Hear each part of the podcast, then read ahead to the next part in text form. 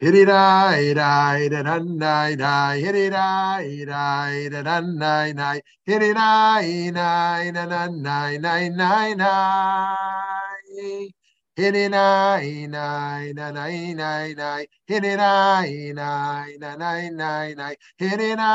nai nai nai nai nai Hi ya ya ya ya ya ya Hiri nai nai na na nai nai nai no. Hiri nai nai na nai nai oh. Hiri nai nai na na nai nai nai nai. Nai nai na na nai nai. Hiri nai nai na na nai nai. Nai nai na nai nai nai nai nai. Hiri nai nai nai nai nai. Hiri nai nai nai nai nai. Nai nai na nai nai nai. Hiri nai nai nai nai nai nai nai. Hiri nai nai nai nai nai nai na nai nai oh. Hiri nai nai nai nai nai nai.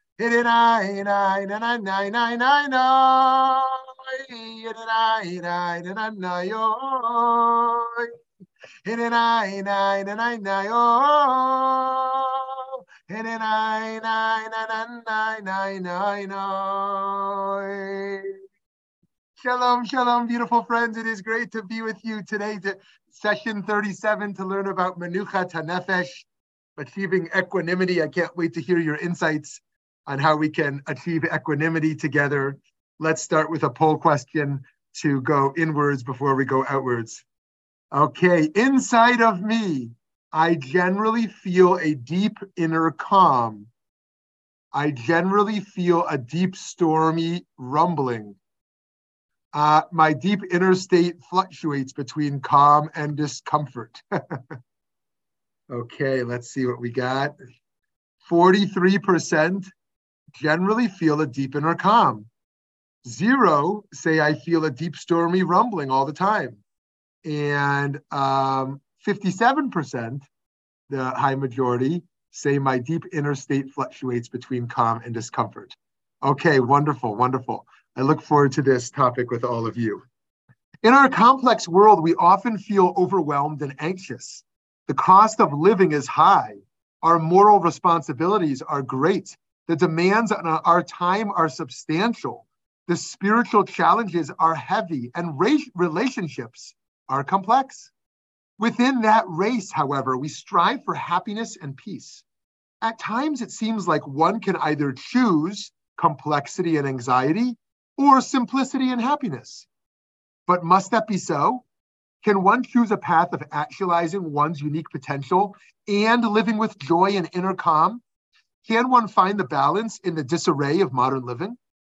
The Jewish tradition contains within it a rich literature that provides inspiration about tackling the complexities of life's challenges.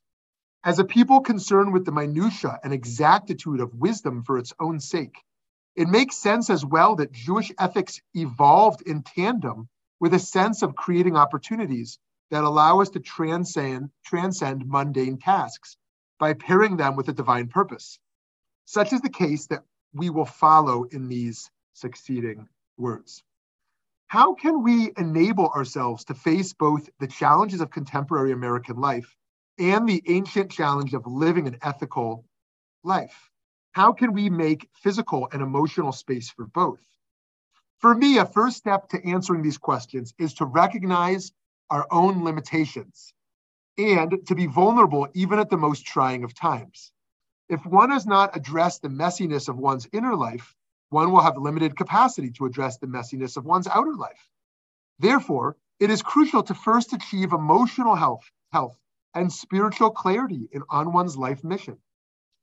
King David writes in Tehillim in Psalms, Yehi shalom bechelech shalva ba'armonotayich. May there be peace within your walls, serenity within your palaces. While generally understood to be a wish, there's another way to read this verse. If you would like there to be peace within your walls, there must be serenity within your palaces. That is to say, peace begins in the home. The idea that just shared, then, that one must address one's inner life before one's outer life is perhaps implied in the words of the psalmist. The midah, the character trait required to obtain this balance, is menuchat hanefesh, equanimity. Cultivating equanimity is the crucial ingredient to living a meaningful, passionate, purposeful life in joy, peace, and inner calm. So, how can we deal with all these worries? Well, we did a whole session on that, but traditional thinkers tell us to cultivate the midot of bitachon and emunah. We just did a session on that, trust and faith. We need not worry too much, they suggest, since ultimately there's a higher power and control and not us. Everything happens for a reason. We therefore need not get worked up, too worked up in worry, fear, and anxiety. The late Hasidic thinker, Rabbi Shalom Noach Berezovsky, explained that there are two types of trust. One, we learn from the Exodus from Egypt how to give up control, be patient, and wait. And two, we learn from the splitting of the sea how to rise up and transcend our limitations. These are two different spiritual truths we can embrace at different moments of our journey. Each day, we must ask ourselves in what area of my life do I need to just stay the course, let go of control, and stop wasting so much of my physical and spiritual energy and anxiety about that which I cannot control? And each day, we must also ask ourselves in what area of my life do I need to rise up, become more active, take control, and create change? Indeed, as the Israelites sense they are trapped with the sea in front of them and the Egyptian army behind them, Moses cries out to God.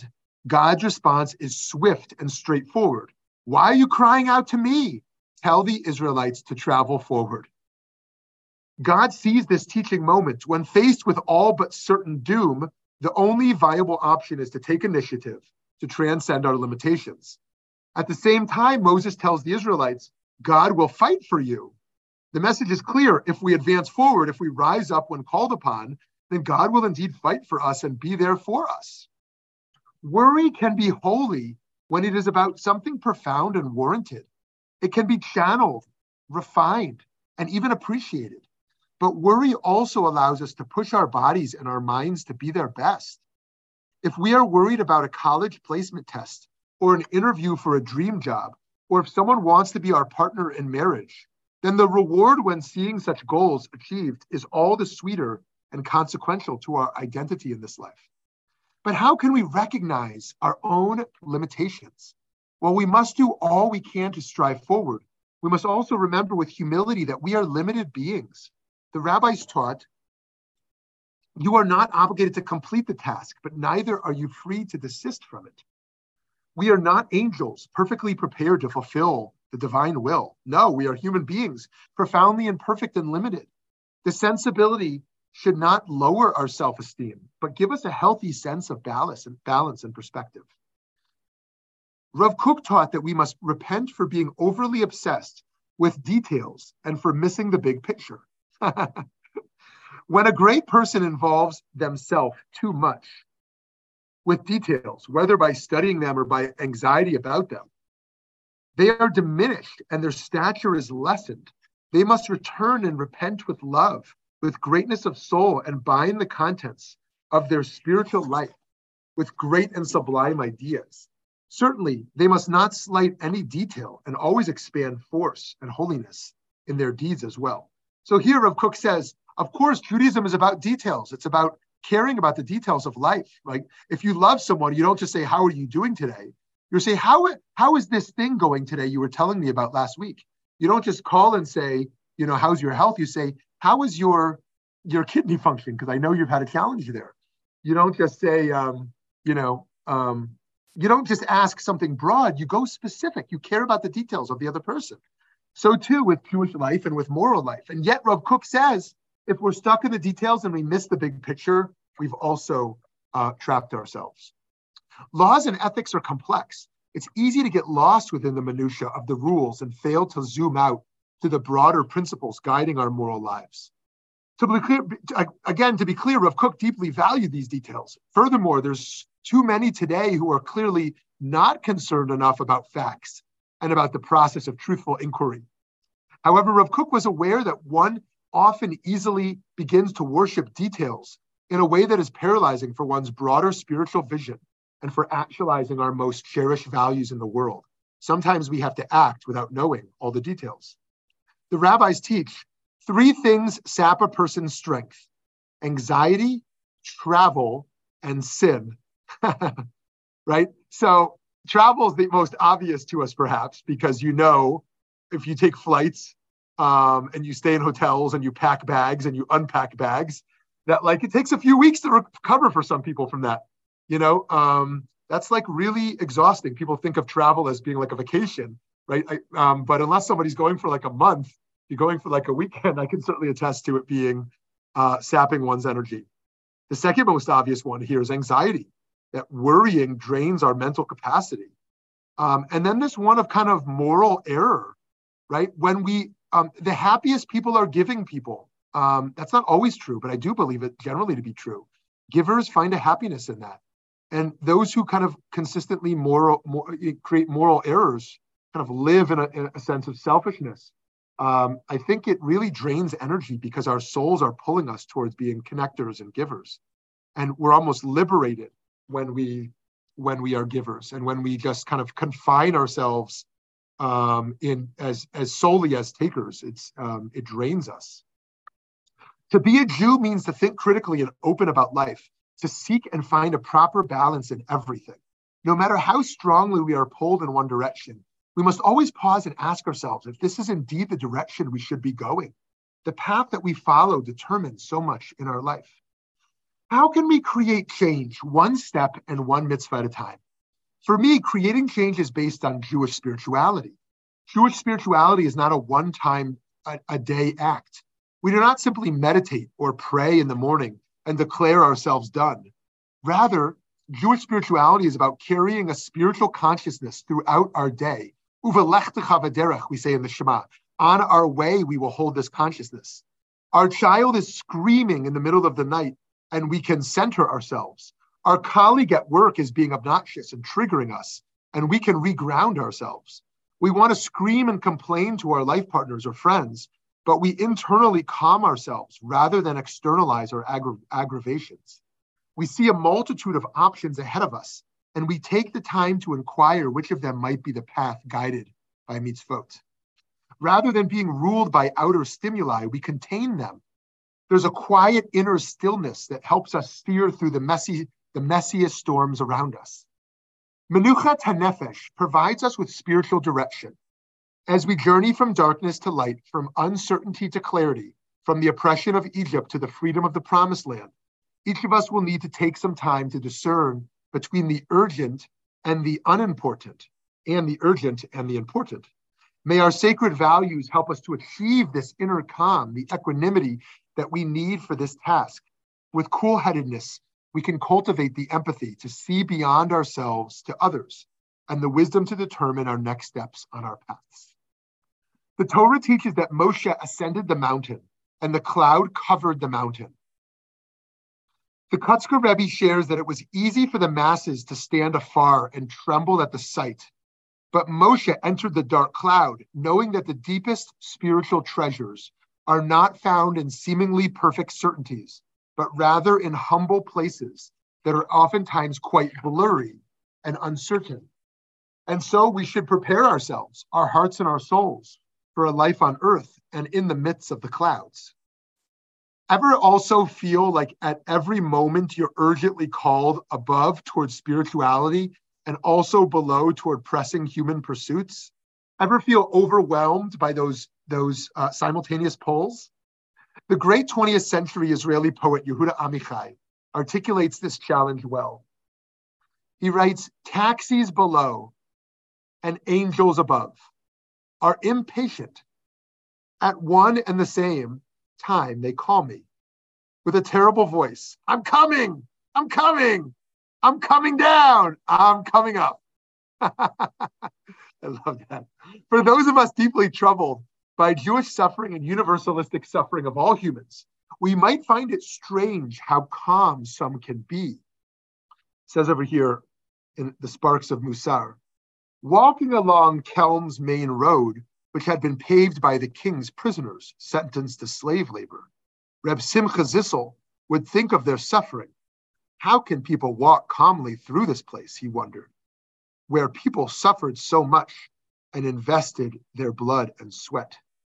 I think of my colleague here, Eddie Chavez Calderon, who was recently on a work uh, conference in Georgia, reflecting both on some of the tragic history for Black people in Georgia and reflecting on the beauty of the flowers around, right? And how do we hold those beautiful flowers around us while also kind of knowing the history of where we walk, right? Maybe you experienced that in Georgia. Imagine, uh, excuse me, in, in Germany. Imagine eating just an amazing bowl of soup in Munich. You know, you're enjoying good company, you're enjoying a warm bowl of soup, and you're aware that you're in Munich, Germany, right? And that's just one example, but there's so many examples like that where um, we're sit, sitting in a spot of beauty, but also a place stained with blood. On the other hand, working toward menuchat hanefesh doesn't mean letting go of our concern for justice and our protest against oppression. Reverend Dr. William J. Barber II is one of the many amazing people I've had the privilege to march with when he was here just about a year or two ago. He's a fierce advocate for racial and economic justice. Watching him up close, I could see his humble and bold leadership in action. In an act of civil disobedience here in Phoenix, we collaborated on outside of a senator's office, not knowing, not naming the senator, but perhaps you can guess. I saw how painfully slow moving he was with his cane, and yet how much moral conviction and faith was carried in each step of conscience as he moved so slowly with sweat across his brow. He marches with Menuchat Nefesh. We learn from the Midrash that Moshe approached Pharaoh with a great sense of conviction and calm. How could anyone representing slaves approach the most powerful person on the planet with such calmness? Perhaps he knew that God was with him. Perhaps he knew that no man could hurt him. The night before Dr. Martin Luther King Jr. was shot and killed, he said, I am happy tonight. I am not worried about anything.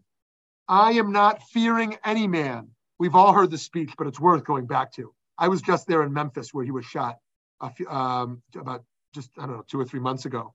Um, you know, literally at the spot he was shot, just a, a block from the church where he gave this speech. And it's just a remarkable moment of uh, potentially a prophetic moment of knowing what was coming the next day.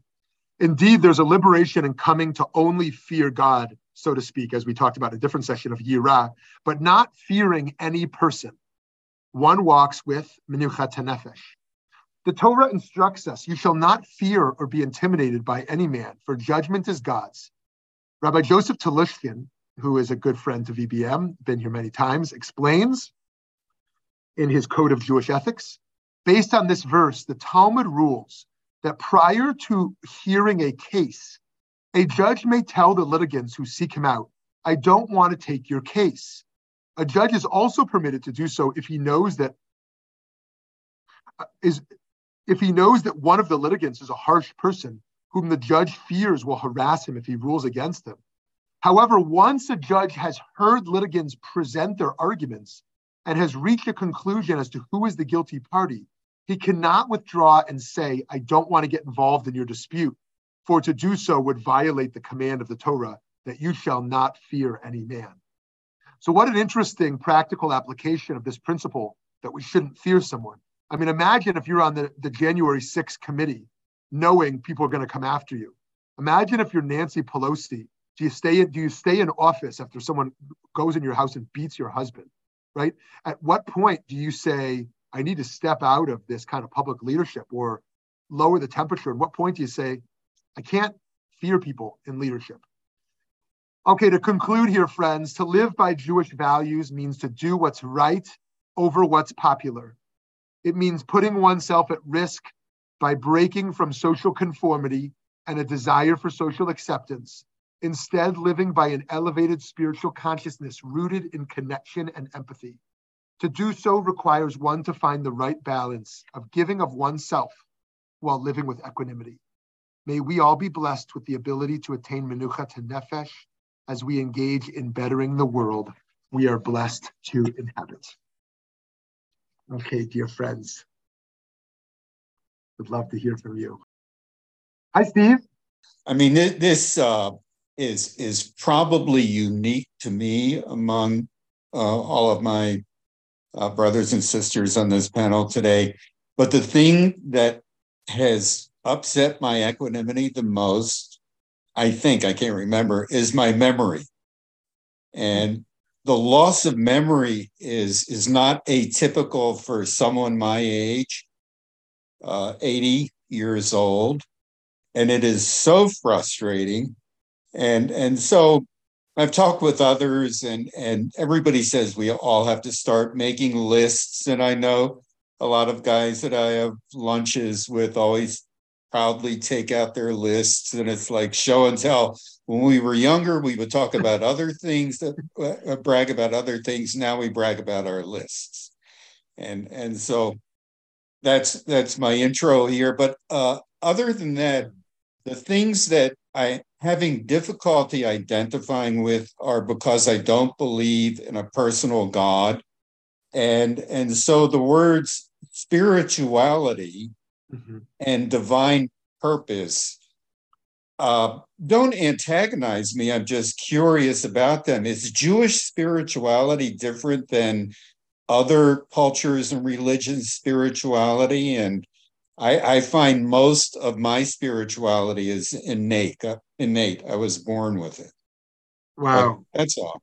Wow. Wow. Thank you for both of those. The point about memory and I think that's really important, actually. Uh, I think it's a great insight you shared with us how a lot of the lack of equanimity emer- can emerge externally from stimuli and pressures, but a bunch of um, a bunch of lack of equanimity can emerge from inner turmoil, and one of those being like the inability to remember something that we desperately wish to remember, whether it's long term or short term and kind of the disorientation that emerges with with being in that state.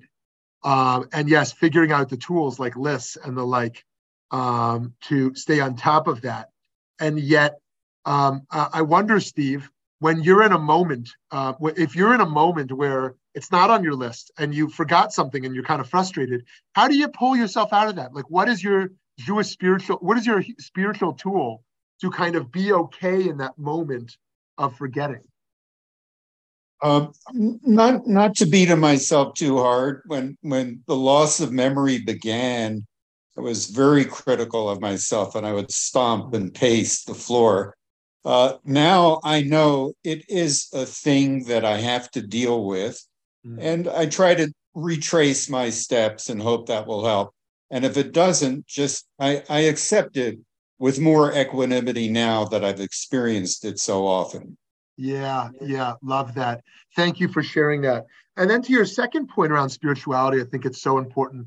I think one of the great things about the breadth and depth of Judaism is that there, um, uh, there can be a deep spirituality which um, goes beyond the notions of a personal God. And I think what you talked about being innate, innate for you, um, and I think that um, these tools that have to do with character, with human connection, with um, a, a, sense of purpose and meaning, uh, a sense of presence, um, these types of spirituality, which don't require someone to believe in, you know, talking with a God or a God who intervenes in the world, or really any traditional notions of God. And um, and I and that's a great interest we have at VBM at making clear that this spiritual and inter- intellectual tradition are for everyone in, in, in its pluralism. Um, and that's not just a marketing campaign, it's a really a belief that we've inherited a gift that people who are traditional believers in a God, people who are atheists, anything in between, right, can access something deeply meaningful here that can enhance their lives. And so I'm so glad you shared that. And um, um, and and and I and I welcome others to kind of reflect on on the spiritual tools that enhance their sense of menuchat nefesh. Let's go to Gary, then Eileen. Good morning. Can everybody hear me? I have a different speaker today. Great, great. Uh, I, I, I wanted just to uh, to mention, uh, much like Steve did, that to me I have a, a, a, issue with the word spirituality. I always equate that to some Christian Christian type thing. They always talk about spirituality. Uh, maybe there's a Hebrew word that would better not create that same sense of whatever. You know, it just it just turns me off. Uh, it's like prayer, but uh, when you when you when you listen to the Hebrew word, it, it's a totally different meaning. So I, I had to throw that in. Uh, you know, we we started the thing off about being calm, and uh, it was interesting to see the uh, how people people responded. I know that over the years I was really a hyper guy, and uh, there was no calm in my life between professional and family. And, and, as I've gotten older, uh, I've become much more calm uh, uh by the fact that uh, I can't worry about things I have no control over. Uh, so I concentrate on the things that I do, and that has surely helped me quite a bit.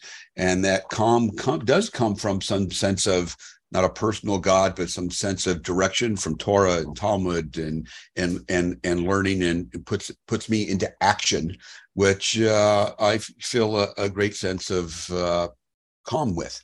Mm. Uh, ch- uh, changing the world, tikkun olam. That's my. It's always been my thing, even as a kid. Uh, but I found that professionally, when even though I was a podiatrist, I saw a lot of patients, especially seniors, over the years. And I found those that were calm and accepted their age and knew that sometime the world was going to end for them also were deeply spiritual. They were connected to a church. Uh, or some organization that gave them some sense of calm, usually a usually a church type, and those those seniors that were not calm, always facing uh, or chasing some way to continue to be alive, uh, that they didn't feel they had fulfilled some purpose in life were, were not calm. Uh, you know, they weren't willing to accept that life is going to end at some point in, in time. And I, I just, I, I, just find that that interesting uh, uh, about the whole uh, calm uh, thing. As we get older, my wife is not a calm person. She was at one time, but surely isn't anymore. She's she's the she's the minutia uh, she always sees the small. I'm the big picture guy, uh, but uh, that's kind of kind of where I'm at, and uh, so I thought I'd throw that in. Thank, Thank you. you. Gary. Thank you, Gary. That's that's very helpful, and yeah, I, I wonder if if other people in their aging as saging have have found it to be a gradual transition or a paradigm shift. I, I, I felt a paradigm shift maybe somewhere in the last two or three years, and actually like after COVID, I found that um, something clicked for me that like I, I had this deeper level of calm and clarity that emerged for me in a way that I used to feel this constant turmoil of like go go go, and I started to to experience that differently. And I wonder, um, I'd be curious to hear how others have experienced that. And yet, what Gary also said, his wife has kind of grown in her, um, um, in her kind of, I don't want to use words you didn't use, anxiety or lack of calm. But and so that's also a different experience. I'm curious if others if that resonates. On your first point, I love that point. You know, some people say, why are we still talking Hebrew? American Jews Jews don't know Hebrew, right? It's like we should just abandon the Hebrew project because it's so alienating to the 90% of Jews that aren't participating in anything, you know, 80% of Jews, whatever, whatever, whatever it is based on what city we're talking about. Um, and um, and and I hear that, you know, I hear that. And I hear that like I actually think a whole bunch of terms are just so much more engaging when they're in Hebrew. Like you said, right? Like who wants to talk about God anymore? Like God is God is dead, as Nietzsche said. You know, um, we should talk about Hakadosh Baruch Hu or the Ribono Olam or the Shekhinah, right? These are like a whole different category. of spirituality, It's just like so, it's just so overused. Like, what does it even mean anymore? Like we're saying. But if we talk about ruchniut or we talk about devekut, we talk about these Hebrew concepts that have such a different connotation um, because, um, you know, like a notion of God. Who wants to believe in God anymore? I mean, God is such a is such an old, like like broken, loaded concept in a sense, um, as opposed to kind of these other things. So thank you, Gary, for those points. I think that was that was really helpful. Eileen and then Sarah. Um, Steve, in regard to lists, I'm a list maker. I have made lists all my life. So I find making lists to be normal and helpful. And if I forget to put something on my list, I will eventually remember and then I write it at the bottom of the list. I carry my lists with me. And usually, when I go out to do errands, I get to cross them off, which to me is fun. Okay. Second thing, um, being calm, I'm going to tell you a story. I fell and hit my head at McDonald's and had to be taken to the emergency room. And I was there when the doctor came in to stitch me up. And I didn't have any medication or anything. And we were just talking. And so the doctor says to me, Are you always this calm? And I said, Yes. I said, I have a choice. I can be calm or I can be a nervous wreck. Which do you prefer? so that's kind of my background on calmness. Maybe people are born with it, or maybe they grow into it. But now at my advanced senior years, I find I'm even calmer and I find that things that might have bothered me when I was younger, eh, no big deal. I mm. missed a TV program. Eh, so what? It was a waste of time, anyways. Um, I couldn't go to something. Eh, so what? Um, along with that, I think part of it is problem solving. Mm. So I have neuropathy, which I just developed. And I don't know if any of you know about this, but it's disabling in that I can no longer stand or walk as far as I used to. Well, I'm going on a trip to Poland in the end of March.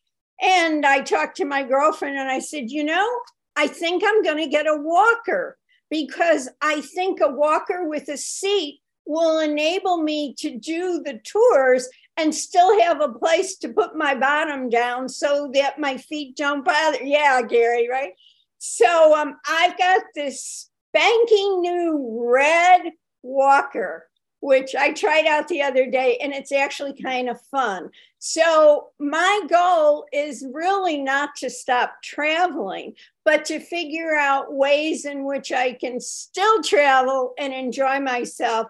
And I'm thinking I may wrap the walker with lights that'll go on and off, that'll blink, you know, make it kind of blingy.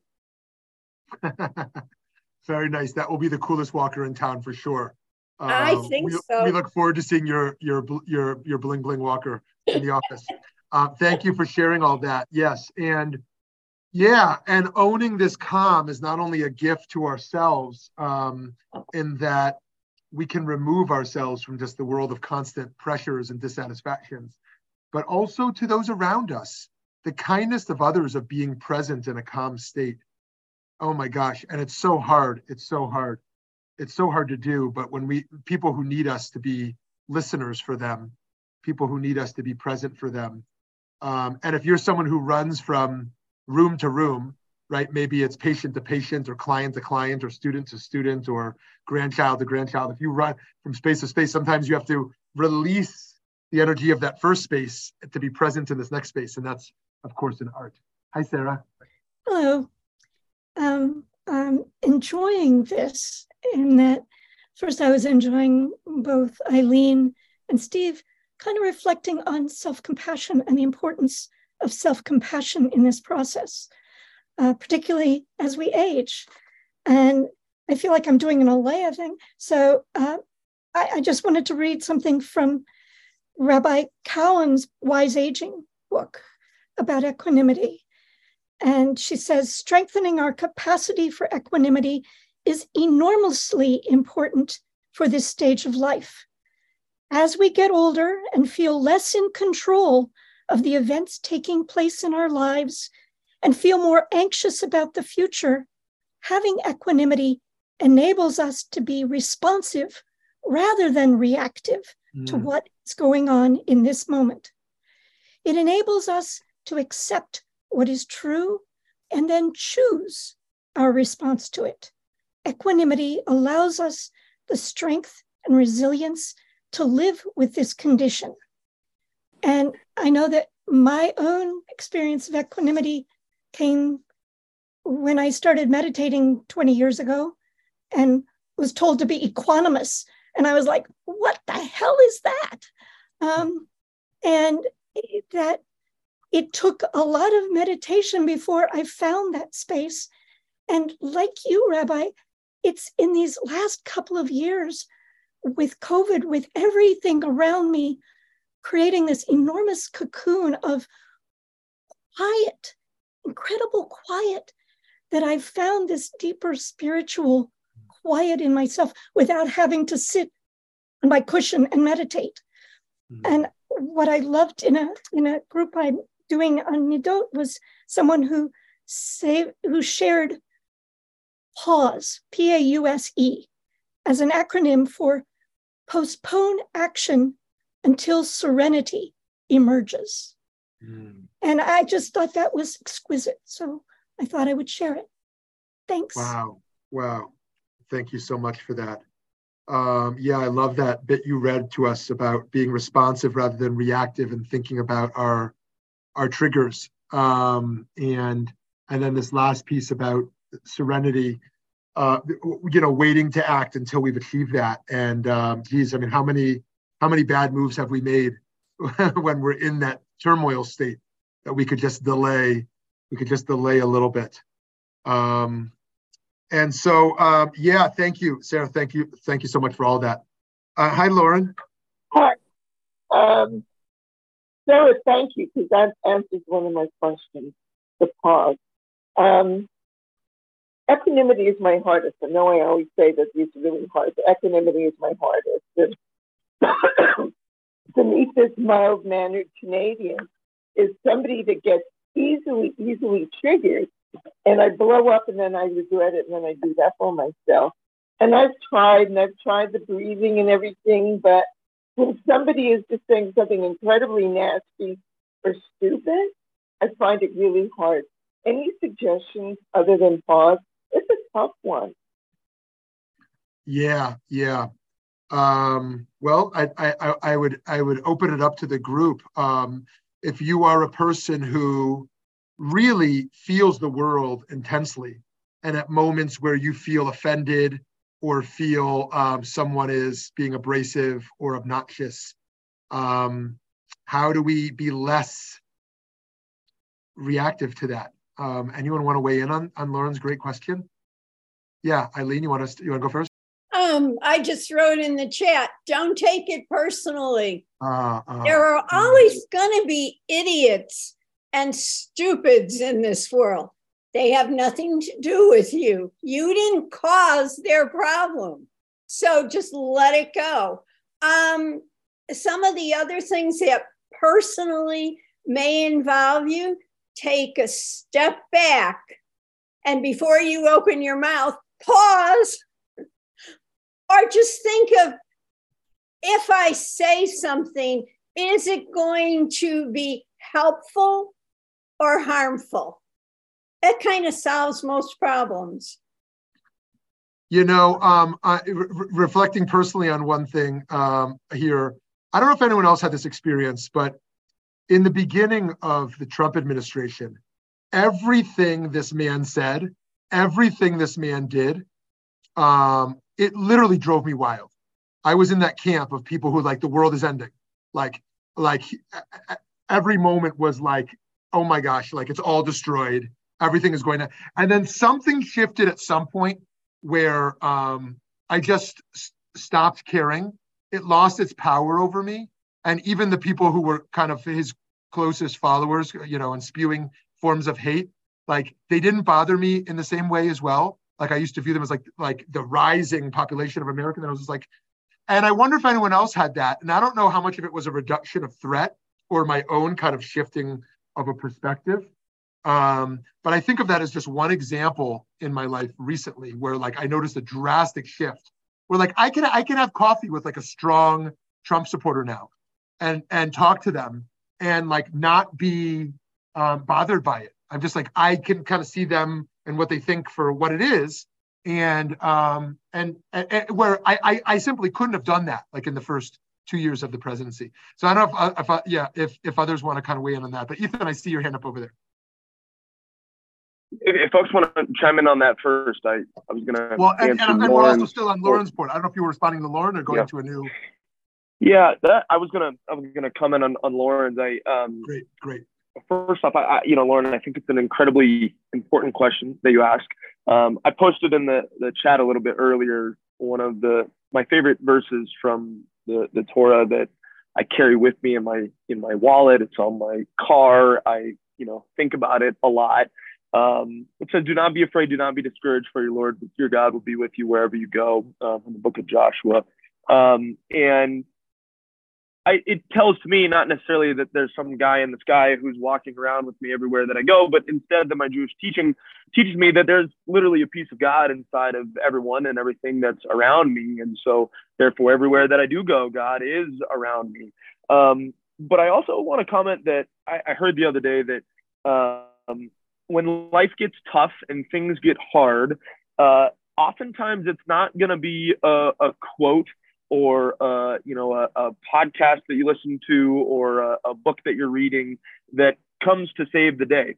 Um, it's habits that you build day after day after day, um, which reinforce actions that are going to ultimately decide how you react um, when things get hard. And so, Lauren, to your point, I, for me, what I think about is like honestly, when when we are frustrated in those situations are we thinking to ourselves uh, about what a terrible person they are and, and what a horrible response they, they gave to us?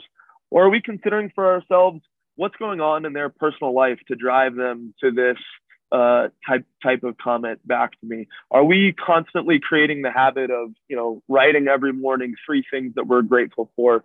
Um, you know, little things like that that can't just be a one time thing, but like every single day, we have to task ourselves with taking those actions so that when the, the, you know, Trumper shows up on our feed and, uh, you know, when someone's screaming in our face, that we have conditioned ourselves in a way that resorts ourselves back to those actions that we practice and, and then it's not necessarily a new situation for us. So that's how I would respond to Lauren.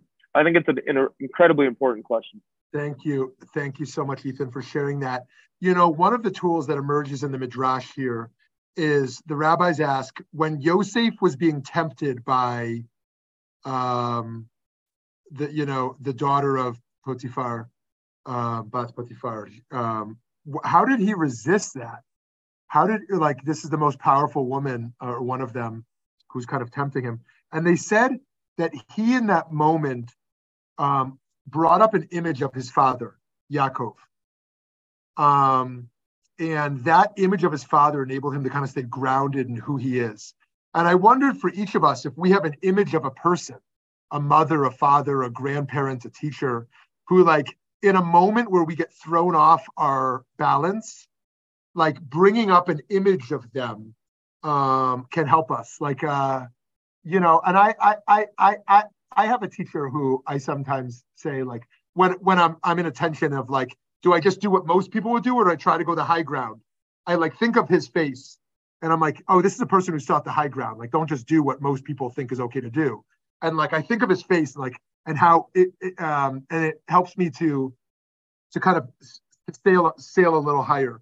Another thing uh, we might do is thinking thinking of a person as a baby, like in their baby state right? Um, you know, when we see them, or in a way which I don't mean violently at all, God forbid, seeing them as dead, right? That everybody dies and like uh, as ultimately powerless.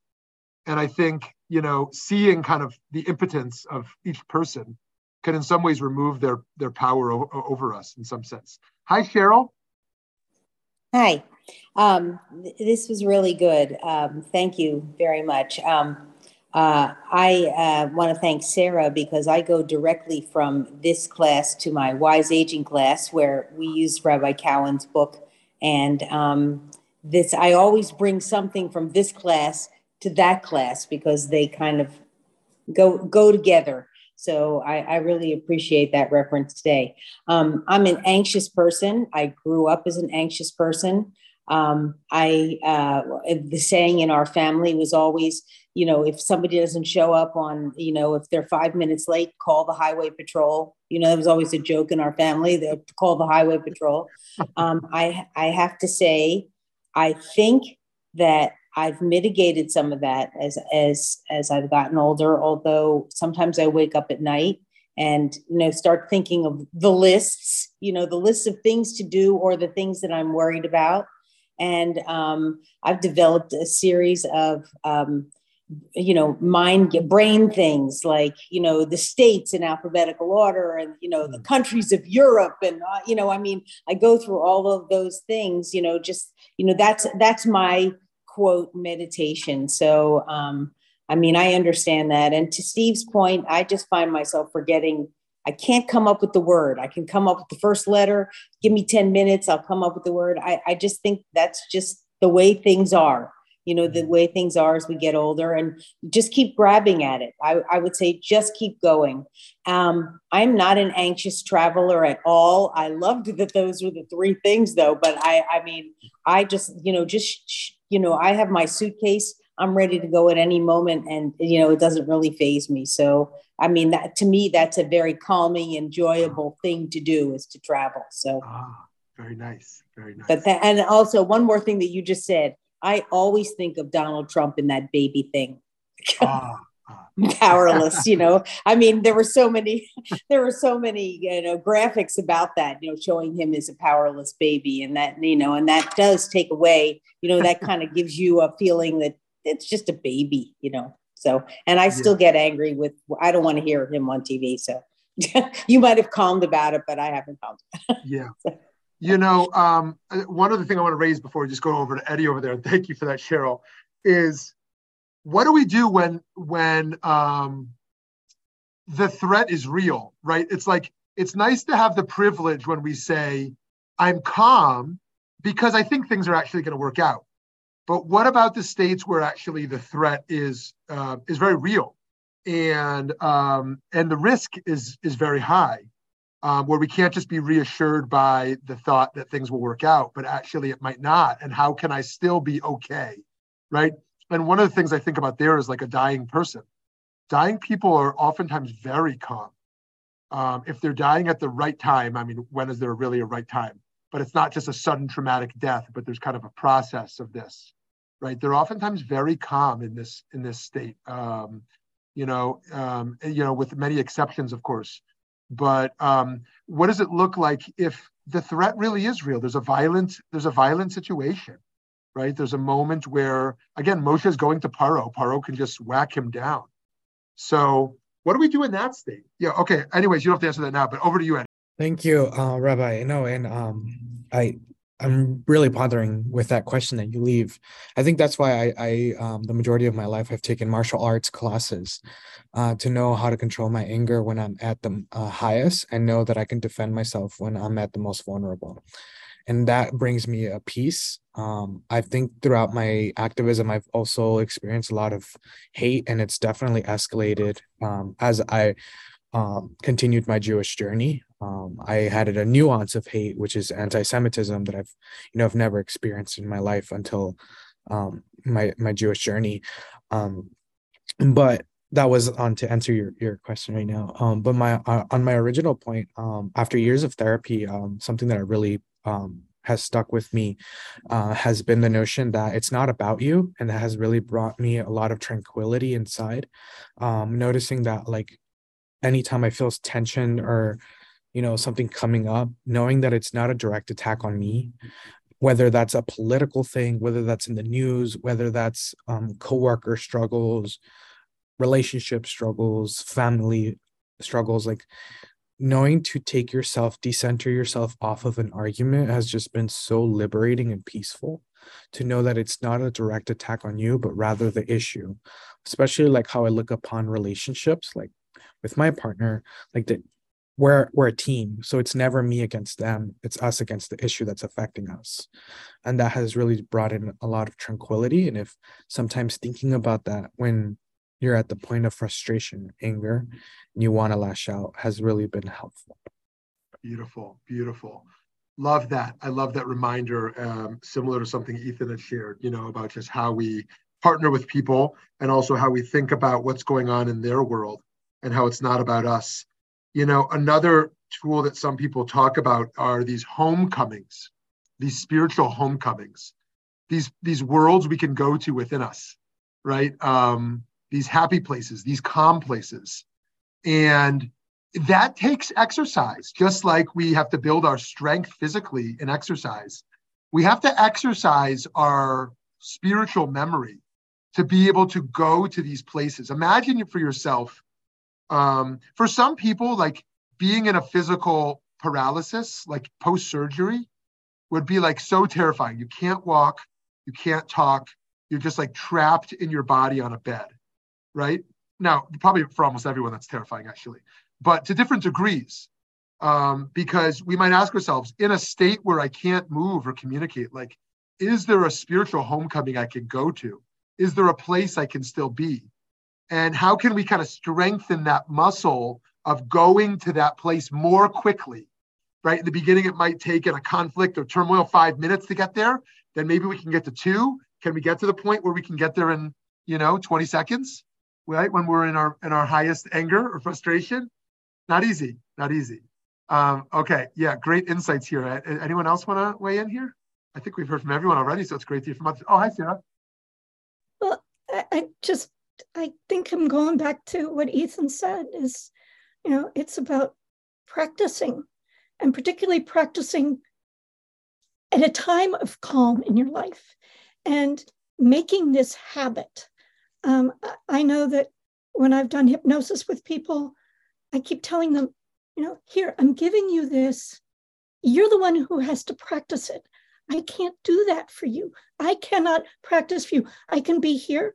I can take you back to this wonderful, calm place, but you can do it yourself. If you you can use these particular idiomatic tools and and brilliantly take yourself there, but you have to do it. And and when we haven't practiced, um, I, I was thinking at the beginning of this thing well, there are two things. One is um, I loved the Nigun at the beginning, and I realized what a tremendous sense of calm just washed through me. It it took me to forgive me, Steve and Gary, to a very spiritual place. My spirituality just exploded in that moment. It was mm-hmm. exquisite. And it's because it, it's the same thing that happens to me when I hear Hashkiveinu it just, I'm suddenly, I'm enveloped by a sense of incredible calm and I'm being held in a place of love and care and I'm okay. And it's my own serenity, which mm-hmm. is brilliant. Um, I had trouble with the three things that sap a person's strength because it didn't address one that I'm seeing with a friend of mine who is incredibly capable and brilliant and calm, but she's just lost her spouse of 25 years. Mm-hmm. And she's she's like someone who's come off a boat. She can't mm-hmm. find her feet. She can't find her strength. She's that has just totally drained her of all strength. And I'm witnessing that, and I'm like, that's not on the list. She's not anxious. She's not traveling and she's certainly not sinning, uh, uh. but she is just wiped out. And so the loss of, of those who are dear to us, who are so close that they are one with us, takes away part of us and wow. takes away that, that sense of power and strength. So I just wanted to say the rabbis missed that one. Oh, no, Sarah, actually, you gave us a gift because now we can reinterpret the rabbis. Travel doesn't mean getting on, on a plane and going to Bermuda. Travel means like the journey through life. And um, and that's you know um, that's part of it too, and part of it is loss. So that travel, that travel. Um, so thank thank you for that, and and and I also want to thank you because I, I shared earlier that I think the big contribution to Chesed or kindness here is our ability to be calm for others. But I think in in, in addition, us finding people who have lost their steering wheel. They've lost their partner. They've lost their, their calm waters, whether it's because of a loss of memory in, in the most severe sense, the loss of a partner, whatever it is, like, and us helping to be an external form of calm for them when they can't internally reach it. Wow, what a gift that is. When, and when I think back in my life, times where I was like, just like beyond an anxiety, like exploding, like with um, with confusion, and people who were able to just externally be play that role. What a gift! And to the Nigun, um, all credit here goes to Eitan Katz. I'm going to put it in the chat. I never usually mention where the Nigun comes from, but if you ever want to know, I'll share. And this is called the Elul Nigun uh, from Eitan Katz, and it's really beautiful, a billion times more beautiful than than, than the uh, weak way that I sang it. Um, but I'm glad that you still were able to connect to it, and now you can enjoy it properly by clicking that link or by clicking Elul Nigun. It's really, uh, really, it can put you in a trance. I mean, sometimes I'll spend 10 minutes in it. Yes. Okay, Gary, you get the last word here. Okay. Uh, to address Lauren and what Ethan had mentioned uh, and uh, what everybody else mentioned, uh, and my old good time friend, not old that she's old, but we've been friends for a long time, Cheryl Hammerman, always used to say, do the right thing. When you're in a situation, do the right thing. And, and so that obviously could mean a lot of different things to a lot of different people. But I think through our, our Jewish teachings and our Torah and Talmud, we sit back and just take a moment and think, what what what what is the right thing in, in this particular situation? Not just necessarily what I think, but what our sages and uh, our Torah tells us. I think many times that will help uh, resolve resolve the issue with some guidance uh, that we that we all have learned. Uh, because sometimes we can get caught up into just personal anger about the situation, and I find that uh, doing the right thing based upon guidance from what we do here and other classes and teachings throughout our life uh, helps resolve some of those issues uh, that that Lauren may uh, run across. Beautiful, beautiful, and what a great point to close on because, uh, I mean, how how hard it must be to live as a criminal, right? If someone who's who has to live always being worried about being caught, right? You're always kind of making sketchy choices, and you're you're worried someone's going to find out. Um, and I think that's right. That the greatest path to calm is constantly saying, "How do I do the right thing?"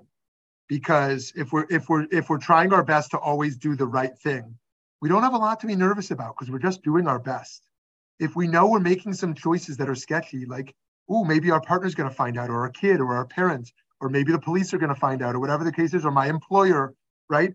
And constantly saying, how do I align my moral purpose each day can relieve so much tension. Thank you, friends. I always learn so much from you, and I'm so grateful for it. I look forward to seeing you for session 38 next week. Let me tell you what that is, real quick.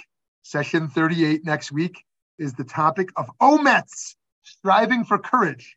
How do we live with courage? Class is canceled next week. Oh, two, two weeks, weeks two weeks. Thank you. Thank you. okay, I was a little too excited to get the courage. Two weeks. See you later.